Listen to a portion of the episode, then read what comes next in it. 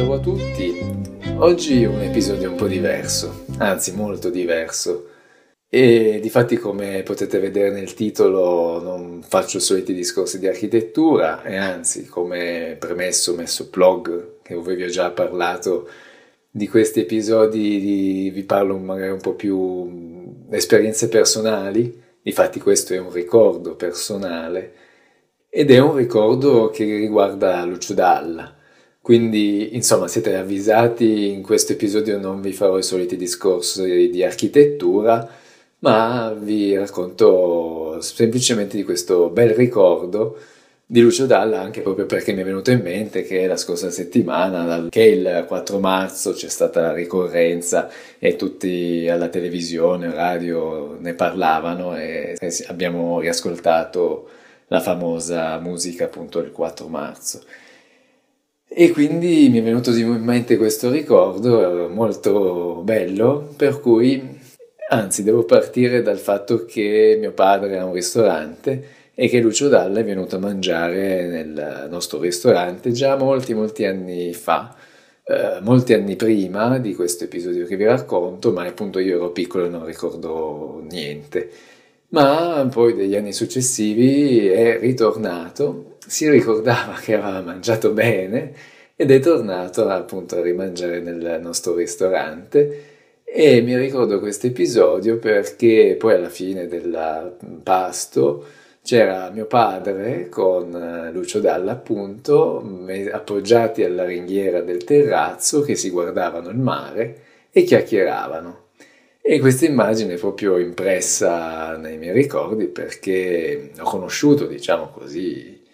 non personalmente, ma così semplicemente in una serata Lucio Dalla come una persona veramente piacevole, molto alla mano, molto tranquilla, rilassata. E infatti in quella circostanza erano lì che chiacchieravano con mio padre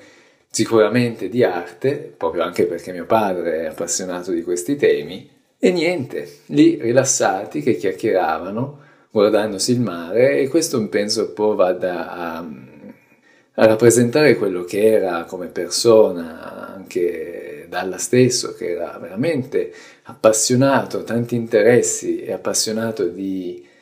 tutte le arti, form, tutte le forme di arte. Ovviamente lui era un artista come musicista, ma non entro in questi meriti, non, non, non, posso, non sono esperto, non, voglio essere esperto in musica, nella musica, ma eh, la sua passione addirittura l'ha portato a aprire una galleria d'arte contemporanea a Bologna che si chiamava No Code